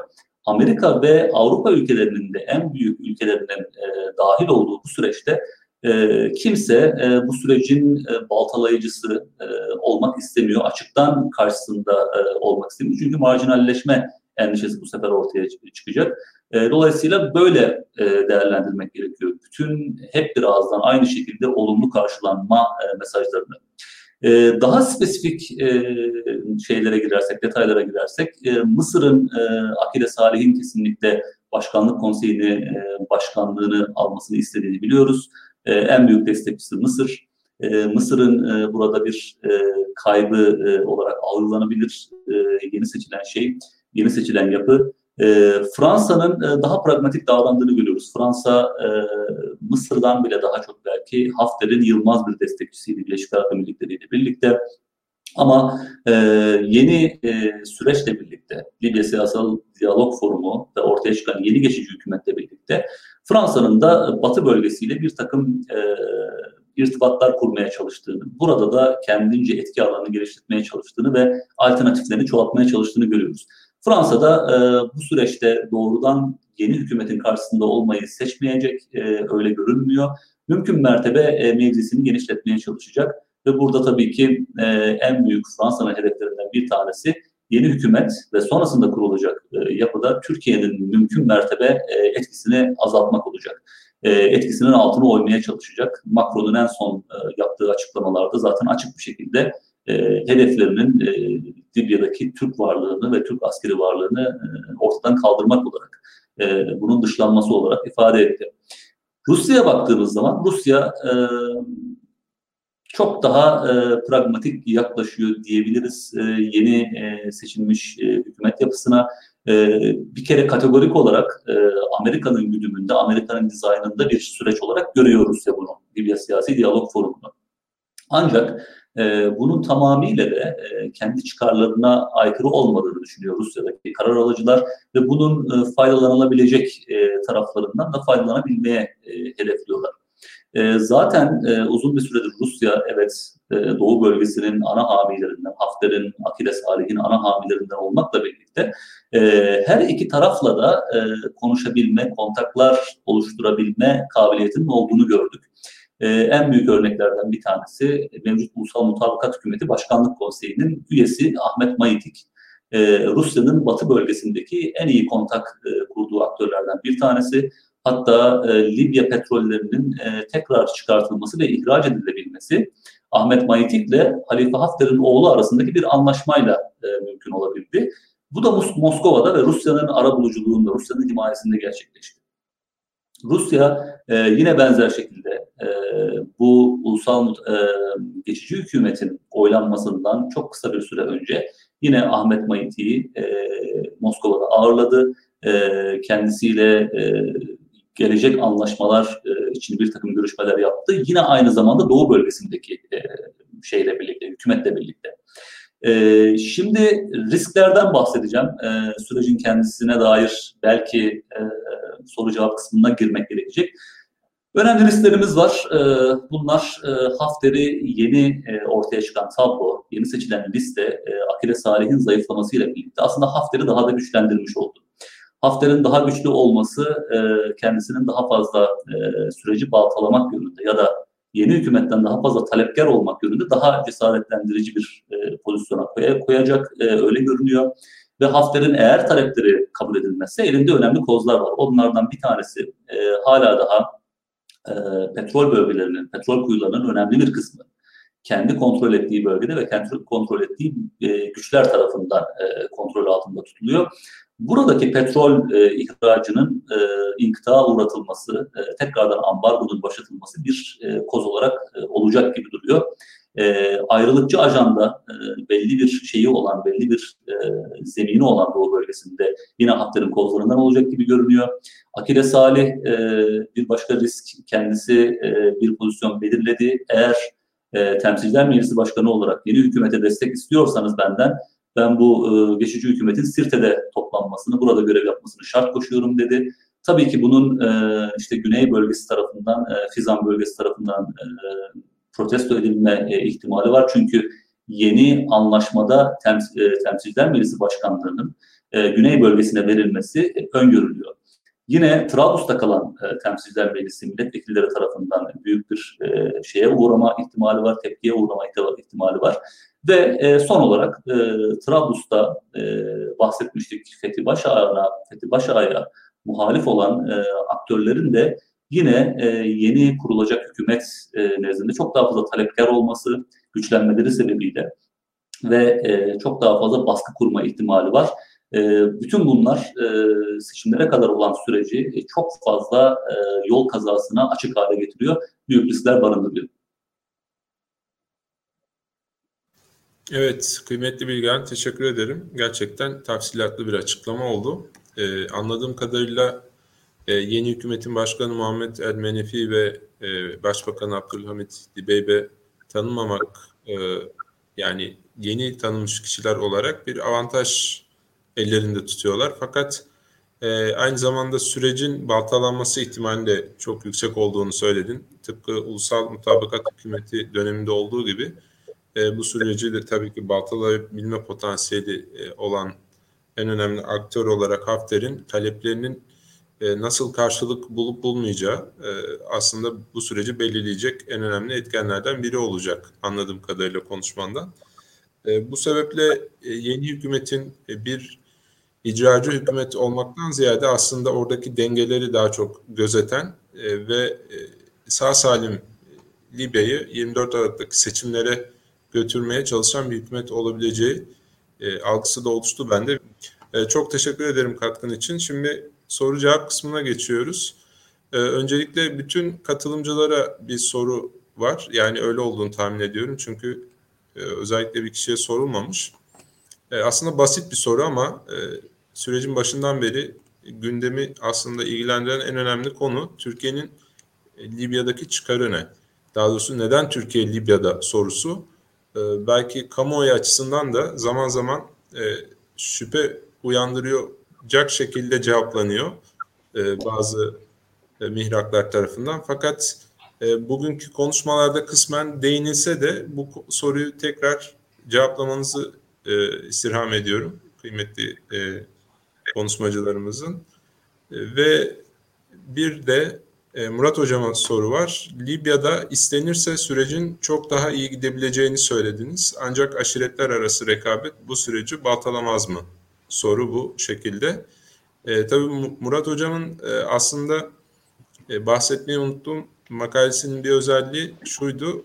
O makalede e, Libya'daki yetkililerle yapmış olduğu mülakatları e, kullanarak e, veri sağladığı için aslında e, bizim çoğu zaman ihmal ettiğimiz bir noktayı e, hocam sağlamasını yaparak yani Libya'nın bu konuda ne düşündüğünü e, gündeme getirerek e, cevaplıyor makalesinde. E, eminim ki makalesini okuduğunuzda bu soruları daha net bir şekilde e, cevaplarını daha net bir şekilde bulabileceksiniz ama tekrar e, burada sorulması da tabii faydalı olacak. E, Talha Hocam bu soru size EastMed projesine Türkiye ve diğer ülkelerin bakış açısını nasıl değerlendirirsiniz? E, isterseniz e, posterimizdeki sıralamayla başlayalım. Talha Bey ile başlayalım. Daha sonra Murat Bey ve son olarak da Bilgen Bey'in cevaplarını alalım. Evet buyurun Talha Hocam söz sizde. E, isterseniz e, yani Türkiye'nin çıkarları açısından e, en önemli çıkar bir kere aslında e, yani Libya tarihi olarak Türkiye ile çok derin bağları olan bir ülke. Yani özellikle ülkenin e, batı kısmı e, Türkiye yani o Anadolu kökenli insanlardan oluşuyor. Yani o şehirlere gittiğinizde Misrata, Zlitan, hatta Trablus yani aileleri Anadolu kökenli olan isimleri işte e, yani Türk e, Türkiye benzer isimler var. Dolayısıyla yani çok derin bir e, kültürel tarihi bağ var ve Osmanlı'nın orada e, yani Osmanlı'ya uzun zaman yani e, isyan etmeyen bir e, grup var. ve dolayısıyla yani bir kere kültürel olarak ciddi bağlar var. İkincisi ekonomik olarak e, Türk müteşebbislerinin özellikle e, müteahhitlerinin orada çok ciddi e, projeleri var. Kaddafi döneminde de aslında e, yani Türkiye ile o ekonomik olumlu ilişkiler devam ediyor. E, ama en önemlisi son dönemde tabii ki gündeme gelen bu Doğu Akdeniz'deki e, mücadele ve rekabet. Yani bu e, yine diğer soruyla bağlantılı İsmet projesi e, üzerinden aslında Türkiye kendi içerisinde bazı sorunlarla uğraşırken e, Suriye kriziyle işte 15 Temmuz sonrasının kriziyle uğraşırken bir yandan Türkiye'yi e, Doğu Akdeniz'deki bu yeni jeopolitikten, yeni enerji denkleminden dışlamaya yönelik e, bir proje devam ediyordu. Yani bu 2000'lerin başından itibaren e, Yunanistan'ın özellikle Kıbrıs Rum kesimiyle birlikte başlattığı sonra peyderpey buna diğer ülkeleri de işte Türkiye'nin arasının bozulmasından sonra İsrail yine e, Mısır'la olan çalışmaları devam ediyordu. Lübnan e, buna dahildi. E, hatta Ürdün bile bunun parçasıydı ve forum oluştuktan sonra yani Filistin de bunun parçası oldu. Tabii ki Türkiye'yi bölgede dengelemek isteyen, bölgedeki e, ideolojik açıdan ve jeopolitik açıdan kendini e, Türkiye'yi düşman olarak gören Birleşik Arap Emirlikleri gibi aktörler de burada var. Tabii İsrail dahil olunca Amerika da ister istemez e, denkleme dahil oluyor. E, bu e, son Türkiye'yi denklem, e, dengelemeye yönelik çabaları özellikle Yunanistan'a bağlamında Amerika e, Türkiye'nin aleyhinde yer alıyor. Dolayısıyla aslında e, Doğu Akdeniz'de en uzun kıyıya sahip olan Türkiye'yi e, başlangıçta hedefi enerjiymiş gibi görünmekle beraber aslında e, Türkiye'yi dengelemeye yönelik Yunanistan ve İsrail tarafından oluşturulmaya çalışılan ve arkadan da Amerika'nın desteklediği bir e, enerji denklemi oluşmaya başlıyor. Dolayısıyla Türkiye'nin kendi uzun vadeli çıkarları deniz stratejisi açısından e, bölgedeki e, yani ticaret yollarından tutun da enerjiye kadar bütün e, bu e, uzun vadeli çıkarları açısından e, düşünüldüğünde Kıbrıs'ta dahil olmak üzere e, e, bu oluşturulmak, alıştırılmaya çalışılan denklemi bozmaya yönelik ciddi bir e, hamle idi e, Libya'ya müdahale. Yani tabii ki tarihsel ekonomik çıkarları vardı. İdeolojik olarak da e, Türkiye e, Arap Baharı ile ortaya çıkan değişim denk, e, denklemine destek verdi ve bu bağlamda tabii ki Libya'daki demokratik e, hükümet sisteminin, demokratik dönüşümün önemi vardı ama bunun da ötesinde bundan da daha önemli olan Türkiye'nin e, Doğu Akdeniz denkleminde güçlü olarak devam edebilmesi için e, Libya en önemli aktörlerden bir tanesi. Tabii ki Türkiye'nin e, Mısır ve İsrail gibi bölgedeki diğer aktörlerle de ilişkilerini devam ettirmesi, bunlarla sorunlarını çözmesi önemli. Çünkü e, bu şekilde olursa Yunanistan'ın orada e, Yunanistan ve Amerika tarafından Türkiye'yi dengelemeye, kısıtlamaya çalışılan bu politika suya düşecek. Ama e, yani Suriye'deki bu krizle devam eder e, vaziyetteyken e, Türkiye'de bu kadar güçlü bir e, Doğu Akdeniz e, forumu gibi, e, enerji forumu gibi bir e, koalisyonla dengelenmeye çalışırken e, Türkiye'nin Libya'da var olması, Libya'da devam etmesi çok hayati e, ve çok önemli. E, dolayısıyla Türkiye kendi çıkarları açısından e, Doğu Akdeniz'de hatta Ege'nin bazı bölgelerinde de daha güçlü olabilmesi için Libya'da olmak zorunda. E, bu zorunluluk aslında Türkiye açısından bir seçenek değil. Onun dışında da tabii ki Türkiye'nin e, çıkarları var ama e, bence e, yani bu yeni oyunda e, bu e, hani Libya'nın önemi ne zaman azalır? Diğer bütün aktörler bir kere hedeflerinden ve Türkiye'yi dışlama politikalarından vazgeçerlerse e, Türkiye'nin e, Türkiye açısından Libya'nın jeopolitik önemi kısmen azalabilir belki ama ondan sonraki dönemde de diğer çıkarları devreye girecektir. Dolayısıyla e, bizim makalede de zaten bunu net bir şekilde vurguladık. Yani mavi vatan diye bir şey var olacaksa bu iddia var olacaksa tabii ki belki değişimlere uğrayabilir ama e, Türkiye'nin Libya ile olumlu ilişkilerini muhafaza etmesi gerekiyor. Hatta diğer aktörlerle de bu ilişkiyi devam ettirmesi e, gerekiyor. Yunanistan e, ve İsrail'in kısa vadede Türkiye ile ilişkilerini normalleştirmesini e, belki e, yani kısmen azaltılabilir ama e, ben beklemiyorum. E, bir yandan da tabii Amerika'nın oyun bozucu rolünden de bahsetmemiz gerekiyor. Aslında e, bir yandan Rusya'nın dengelenmesinden memnun oluyorlar. E, özellikle Afrikom Türkiye'yi çok önemsiyor. E, Afrika komutanlığı. Ama bir yandan da Türkiye'yi dışarıdan dengeleme politikasında adım atmadığını görüyoruz Amerika'nın. O açıdan da gerçekten e, Libya göründüğünden çok daha önemli bir e, e, hamle ve Türkiye burada güçlü durmak e, zorunda. Yani buradaki hükümetin oluşumu da e, bir yanında bahsettiği e, gibi yani Türkiye açısından kabul edilebilir bir e, belki hükümet ama bundan sonra ne olacağına dair çok ciddi e, soru işaretleri var. Ben e, bu açıdan kaygılıyım. Yani oyun bozucu aktörler çok güçlüler. E, ben burada noktalayayım isterseniz.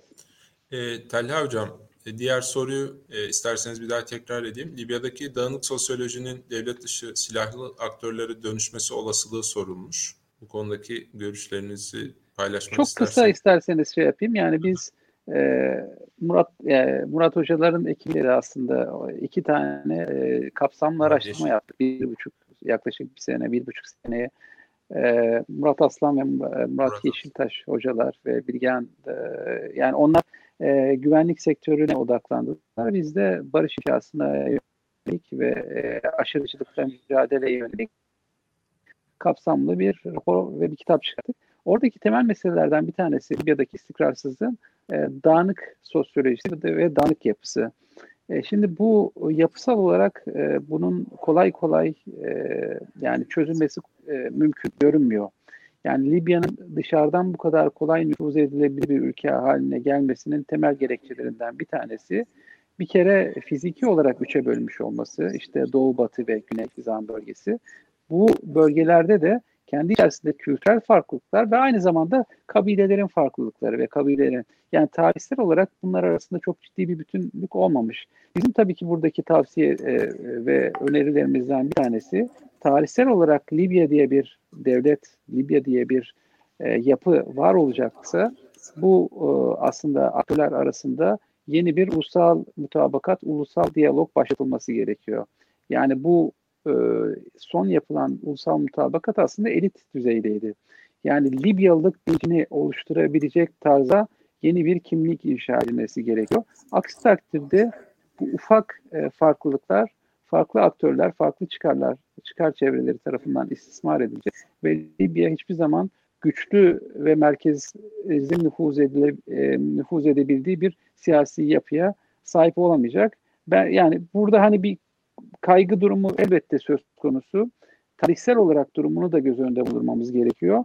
Yani Libya'da devleti düşünürken bizim anladığımız manada Türkiye'deki gibi bir üniter devlet yapısının e, kolay kolay olmayacağını görmemiz gerekiyor çünkü coğrafi açıdan. Ama bu aktörler arasındaki yatay ilişkiyi de sağlayamazsak, belli bir diyalog forumu oluşturamazsak bu sefer Libya her zaman dağınık ve dışarıdan nüfuza mümkün bir ülke haline gelir. Biz aslında e, o kitapta bunun nasıl olabileceği yani bu aktörlerin nasıl bir araya geleceğini detaylı bir şekilde anlatmaya çalıştık. Tabii dini sektör, sivil toplum sektörü, eğitim sektörü. Buna detaylı gireceğim tabii. Bugünkü konumuz bu değil ama e, bu Libya'nın önündeki en büyük sıkıntı e, ve bununla alakalı e, çok uzun vadeye e, yayılmış adımlar atılması gerekiyor. Aksi, aksi takdirde e, Libya'da bölünme e, temayül daha yüksek gibi görünüyor. Yani e, başta üçe daha sonra da kendi aralarında bölünme ihtimalinde bu göz ardı edemeyiz.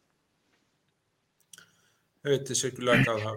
Ee, Murat Bey soruları tekrar etmemi ister misiniz? Yok gerek yok hocam. Ben müsaade ederseniz ilk sorudan itibaren şöyle kısa kısa olacak şekilde cevap vermeyi yeğleyeceğim. Ee, öncelikle Ergin Bey'e teşekkür ederim. Tabii ısrarcı en sona tekrar yapıştırmış aynı soruyu. Onu gördüm. Ben müsaade ederseniz Ergin Bey'den başlayayım. Ergin Güney'den. Ee, şimdi iyi niyet e, ve çıkar iki cümlede iki farklı terim var. Ee, ilk bak, başta hani baktığınızda e, bu iyi niyetli midir? Daha sonra da çıkarları nelerdir sorusunu yan yana koyunca aslında kendi iç çelişkisi olan bir soruymuş gibi anlaşılıyor ama değil. Çünkü iyi niyet kavramını eğer net olarak kavramsal bağlamda bilirseniz e, o takdirde bu sorunun cevabı otomatik olarak ortaya çıkıyor.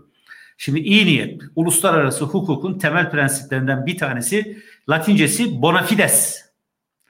Nedir bona fides? Hakların kötüye kullanılmaması. Nedir? Yapmış olduğunuz eylemlerde hukuk kuralları dahilinde hareket etmeniz. Şimdi e, Ergin Bey soruya cevap verirken o zaman bu açıdan bakmamız gerekiyor. Yani kavramsalı bir çizelim ondan sonra isterseniz olayı değerlendirelim.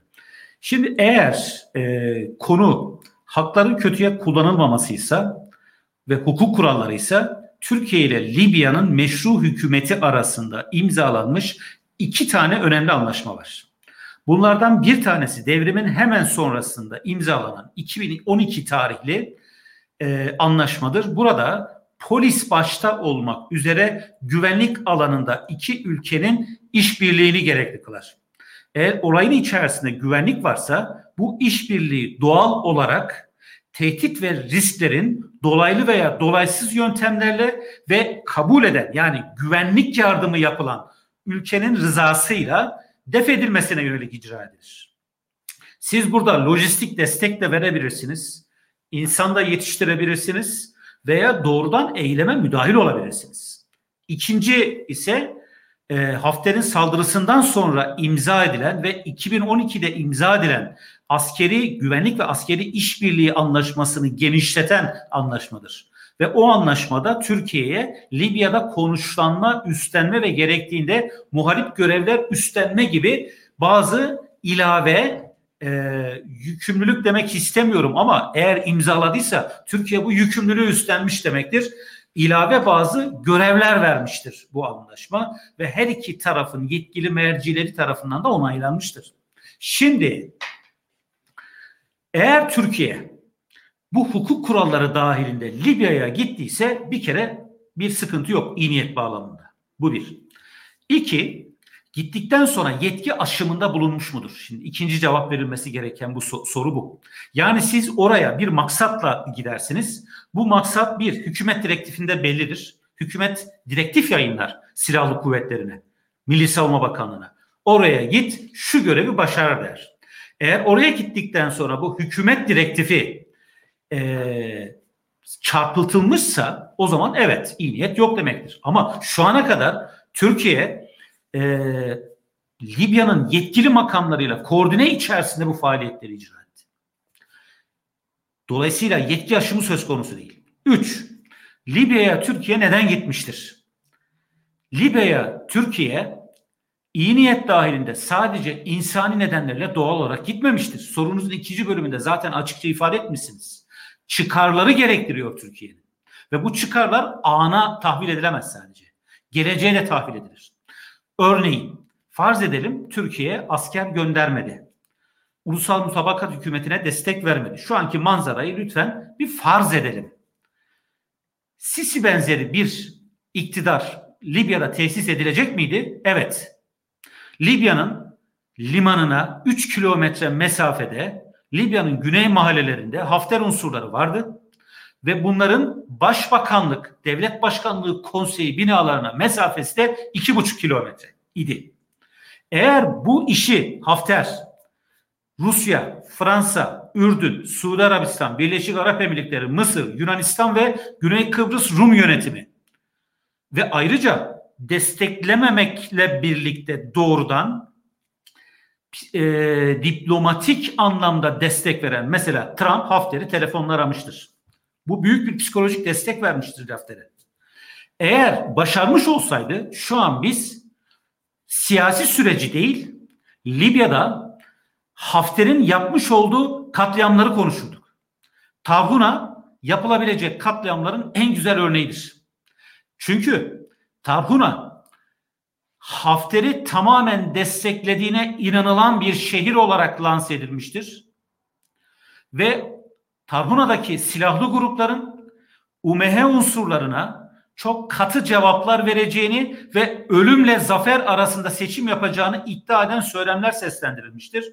Ama Tarhun'a düştükten sonra Hafter'in o bölgede katliamlar yaptığı şu an ortaya çıkıyor. Dolayısıyla iyi niyetin ötesine geçelim. Evet insani bir sonuca yol açmıştır ama doğal olarak Türkiye'nin çıkarlarını da e, desteklemek durumunda. Çünkü Türkiye bir devlet nihayetinde.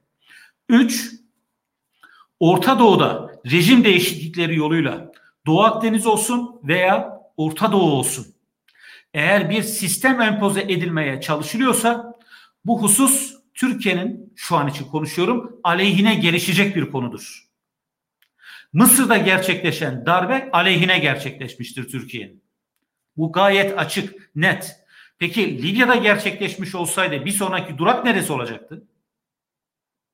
Yani faraziye ile gitmek belki hani akademisyen olarak bize pek uygun düşmüyor ama ben Mısır'dan sonra Libya olduysa Libya'dan sonra neresi olacak diye sormak isterim yani. O yüzden Türkiye'nin aslında Libya'ya yardımda bulunması tırnak içerisinde ifade ediyor. Müdahale değildir bu. Müdahale ayrı bir şey. Ulusal mutabakat hükümeti meşrudur ve Türkiye orada güvenlik yardımında bulunmuştur. Literatürdeki adı gerçekten bu. Ülke yardımı değil, güvenlik yardımıdır bunlar. Eğer bunu yapmamış olsaydı o takdirde daha farklı projeksiyonlara yönelik şu an ihtimalat planları çalışmış haldeydi. İkinci soruya geliyorum. Çok uzattım soruyu kusura bakmayın Ergin Bey. Ee, Muhammed Emin Bey sormuş. Teşekkür ediyorum. Libya'da istenirse sürecin çok daha iyi gidebileceğini söylediniz. Aşiretler arası rekabet. Libya sanıldığının aksine sadece aşiretlerin hakim olduğu bir ülke değildir. Çünkü Libya'nın doğu kesiminde ve güney kesiminde bazı şehirlerde aşiretler hakimdir. Özellikle güneyde. Güneyde dört ana aşiret var. Ve Sebhe şehri de bu aşiretlerin kesişme noktasıdır. Evladı Süleymaniye Arap ekolünü orada e, temsil ederken Tuarekler ve Tebular Afrika ekolünü, te, e, ekolünü temsil eder. Ama Trablus'taki egemen güç kimse bu aşiretler ona biat eder. O yüzden dikkat ederseniz Hafter güneye göndermiştir ancak Trablus'u ağırlık merkezi olarak tayin etmiştir. Çünkü Trablus'u bir kere düşürdüğü andan itibaren Libya'nın güneyinin Hafter'e biat etmesi beklenir ancak bölünmüştür e, Libya'nın güneyi. Peki hangi farklı dinamikler var? Şehircilik bir. Şehir kimliği ön plana çıkmıştır. Lütfen İbn Haldun'un mukaddimesine bakalım. Mukaddimede şehircilik kavramı ön planda. Şu an hala hazırda Libya'da bu şehircilik algısının ön planda olduğunu görürsünüz. Ancak şunu da unutmayalım. Uzun bir Kaddafi döneminden sonra artık Libyalılar refah içerisinde yeni bir Kaddafi altında değil, demokratik normlar içerisinde yaşamak istiyor. Ve böyle bir yolda ancak mevcut siyasi sürecin halk iradesini kesinlikle Trablus'a Trablus'a yansıtmasıyla mümkün olabilir. Ve eğer yansırsa işte orada iyi niyet sorusuna geri döneceğim. Eğer yansırsa ve Libya'dan çık derse Trablus'taki yönetim Türkiye'ye çıkmak zorundadır. İşte orada da iyi niyet kriterini test edeceğiz. Ee, Talha hocama sorulmuştu bu e, İsmet projesi. Ama pardon özür dilerim. Cihan Bey'in diğer sorusuna bakalım. Dağınık e, grupların devlet dışı silahlı aktörlere dönüşmesi. Zaten dönüşmüş durumda. Yani devlet dışı silahlı aktörler zaten var şu an. Ha yeni gruplar çıkar mı ortaya? Mümkündür.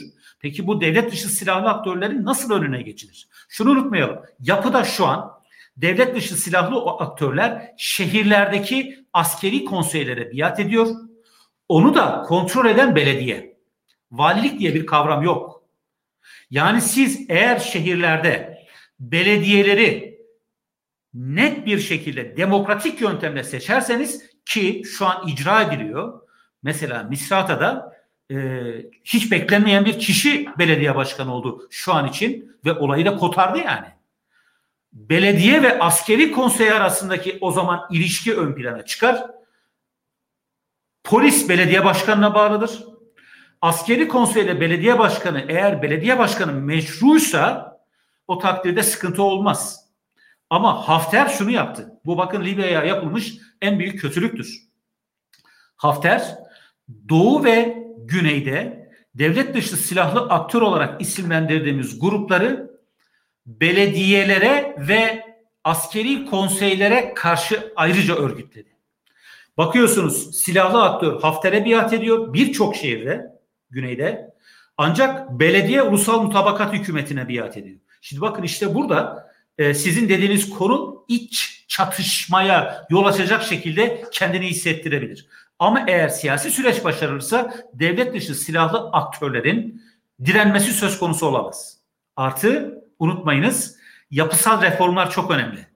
Devlet dışı silahlı aktörler kendilerini bankacılık sistemindeki bir kur farkı yani kambiyo açığından finanse etti. Merkez Bankası'nın kambiyosuyla serbest piyasa aynı değildi. Herkes Merkez Bankası'ndan para alamıyordu ama devlet silahlı aktörler alıyordu. Ve çok zengin oldular bunlar. Dolayısıyla yapısal reformlar özellikle ekonomi alanında bu devlet dışı silahlı aktörlerin e, etkisini azaltacaktır. Ee, Doğu Akdeniz projesi Doğu Akdeniz ile ilgili gelişmeler büyük gelişme. Ee, Talha Hocam ifade etti. Mesela forum içerisinde Filistin de var. Bu çok ilginç gelmişti bana. Dahil edilmişti. Çünkü neden? İsrail yakın civarında sorun istemiyor. Lübnan'la da görüşüyor ve anlaşamadılar. Filistin'in münhasır ekonomik bölgesi üçgen şeklinde kendi üzerine kapanır. Bu akla mantığa sığmaz, hukuka aykırıdır. Çünkü hemen kenarında çok zengin gaz yatağı var. Filistinlilere bırakmamışlardır bunu. O zaman şu sonuca ulaşıyoruz. Doğu Akdeniz'de bir haksızlık var ve bu bir edebiyat değil. O yüzden adam akıllı bir konferansın toplanıp hakça paylaşıma gitmesi lazım. Ama bölge devletlerinin bazıları bunun hakça paylaşımın ötesinde bir egemenlik sorunu olarak algılıyor. En başta Yunanistan ve Güney Kıbrıs Rum yönetimi. Çünkü Yunanistan'la Kıbrıs'ın münhasır ekonomik bölgeler aracılığıyla kopması meşhur megali ideanın çökmesi anlamına gelir. Enosis, Enosis'in engellenmesi, engellenmesi anlamına gelir. Yunanistan'ın derdi gaz değildir.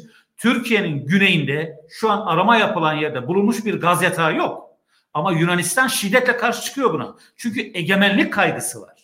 Çünkü bu bölgedeki emsal teşkil edecek bir karar Ege'deki adaların adiyetine de yansıyacak. Çünkü Ege'de bütün adalar Yunanistan'a terk edilmemiştir. Yani Doğu Akdeniz'deki meseleyi sadece gaz meselesi olarak görmeyelim. Bir siyasi meseledir, egemenlik meselesidir. Bu nedenle Yunanistan bu kadar agresif.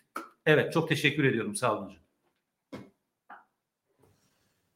Kıymetli Bilgehan, dilersen sen de sorulara kısa kısa cevap verebilirsin ya da istediğin soruya cevap vererek başlayabilirsin. Teşekkür ederim hocam. Ben e, Türkiye'nin çıkarı nedir e, sorusu bütün katılımcılara yöneltilen bir soruydu. E, ona müsaade ederseniz cevap vereyim. Diğer hocalarım e, çok tafsilatlı e, izahlar getirdiler zaten.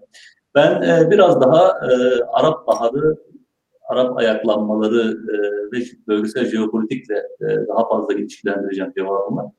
E, bundan önce tabii ki de Doğu Akdeniz tartışmasız bir şekilde en büyük e, belirleyicisi Türkiye'nin Libya e, müdahalesi, Libya politikasını en çok belirleyen, çıkarlarını en çok belirleyen mesele. E, adeta belki Doğu Akdeniz olmasaydı, Doğu Akdeniz dinamikleri olmasaydı e, Türkiye'yi müdahale etmeyecek kadar e, belirleyici bir mesele. Ama öte taraftan işte şu an e, 10. yılını idrak ediyoruz. Arap ayaklanmalarının e, bölgede büyük bir e, dönüşüme sebep olduğunu hep beraber şahitlik ettik. 2013-2014 itibariyle karşı devrim dalgasıyla e, bütün e, bölge muhatap oldu. Ve aslında bu karşı devrimci dalga Türkiye'nin Arap Baharı'yla birlikte iş başına gelen hükümetlerle kurduğu güçlü ilişkiler, güçlenen çıkarlarını hedef alan bir dalgaydı. E, Mısır'da darbe yapılmadan önce Türkiye'nin e, mükemmel diye tabir edilebilecek ikili ilişkileri vardı. E, bunun Doğu Akdeniz'e bakan e, şeyleri de olacaktı, yansımaları da olacaktı. E, Libya, Tunus aynı şekilde. E, şimdi biz Doğu Akdeniz'deki meseleyi Talha Hocam'la yazdığımız e, makalede sadece orada değil değerlendirirken de bir kuşatma, jeopolitik kuşatma olarak e, görüyoruz. Bunu Türkiye'nin karar alıcıları da aslında böyle görüyor. Dolayısıyla Türkiye'nin Libya'ya yapmış olduğu müdahale jeopolitik bir kuşatmanın hem Doğu Akdeniz'de hem de karasal yönü olan Orta Doğu ve Kuzey Afrika'daki karasal yönü olan bir kuşatmanın kırılması e, meselesidir. Dolayısıyla aslında e, Türkiye evet çıkarları var ama aslında bu çıkarlarını korumak için oraya gittiğinde mevcudu koruyan, e, kendisi için çok daha kötüye evrilme ihtimali olan bir süreci ortadan kaldırmak için, bertaraf etmek için bu müdahaleyi e, yapmış bulunuyor. Bir de meselenin siyasal kültür e, tarafı var. Yani e, Türkiye Arap Baharı, Arap ayaklanmaları döneminde e, bütün tutarlı bir şekilde bölgedeki bütün seçimle iş başına gelmek isteyen, diktatörlere karşı çıkan e, aktörleri destekledi. Çünkü kendisiyle bu iş başına gelecek aktörler arasında bir siyasal kültür birlikteliği var. Açık, şeffaf se- seçimler, temsiliyeti olan yönetimlerin iş başına gelmesi. Gerçekten de bu yönetimler iş başına geldiklerinde kısa bir ömürleri olmakla beraber Türkiye'nin e, ekonomik ilişkilerinde, ticari ilişkilerinde, yatırımlarında çok büyük çıkarlar, e, karlar elde ettiğine şahitlik ettik. E, bir e, yönetimin daha, e, bir Türkiye ile iyi ilişkileri olma e, ihtimali olan bir yönetimin daha ortadan kalkma e, ihtimali e, söz konusuydu. Hafter'in saldırısında e, Türkiye dolayısıyla bir bölgedeki önemli olan bir e, müttefik ya da iyi ilişkilere sahip olduğu bir yönetimin daha ortadan kaldırılmasına, onun yerine gelecek diktatöryel ve Türkiye'nin çıkarlarını e, tamamıyla e, zarar çıkarlarına zarar vermek isteyecek bir aktörün, bir yönetimin oluşmasını e, engellemiştir. Ekonomik e, çıkarlar e, meselesi e, aslında bu, bu meselelere baktığımız zaman tali bir mesele. Evet Türkiye'nin orada e, batık e, olarak tabir edeceğimiz iç savaş sebebiyle çok fazla geri dönüşünü alamadığı e, yatırımları söz konusu. Bunların da e, Türkiye'nin orada e, gücünü konsolide etmesi, etkisini ve iyi, iyi ilişkilerini muhafaza etmesi sonrasında e, yatırımların karşılıklarının alınabilme, alınabilme e, umudu var. Bütün bunlar e, özetle Türkiye'nin çıkarlarını oluşturuyor. Evet, teşekkür ederiz Bilgen. Böylelikle süremizi doldurmuş olduk. Hepinize çok teşekkür ederim. e, bugün anlatılanların ötesinde daha fazla bilgi sahibi olmak isteyenler için e, lütfen e, insightturkey.com adresimizi ziyaret etmenizi e, rica ediyorum. Web sayfamızda üyelik şartları ile ilgili bilgi bulabilirsiniz. Aynı zamanda dergimizi bütün tanınmış kitapçılarda da temin edebilirsiniz. E, lütfen e, Inside Turkey'yi takip etmeye devam edin. E, hepinize tekrar teşekkür ediyorum kıymetli katılımcılara e, ve izleyen herkese. Ve umarım Murat Hocam'ın dediği gibi Libya'da halk iradesinin yönetime yansıdığı günler kısa zamanda gerçekleşir. Elbette Türkiye'nin Libya'ya yardım etmesi, askeri yardım etmesi noktasındaki e, bir takım şüpheleri ya da soruları bugün e, tafsilatlı bir şekilde cevapladık. E, ancak bu konuda atılacak adımlar e, sadece Türkiye'nin e, konuya bakış açısıyla sınırlı değil. E, uluslararası e, sistemdeki e, bir takım dönüşümlerle birlikte Doğu Akdeniz'in özellikle daha önemli hale gelmesiyle birlikte e, belki de asıl sorulması gereken soru Türkiye'nin e, neden daha fazla yardım etmediği e, noktasında odaklanacaktır. E, bu şekilde o paneli tamamlamak, sonlandırmak istiyorum. Maksadın hasıl olduğunu ümit ediyorum. Hepinize iyi akşamlar. Kendinize iyi bakın. Sağlıklı kalın.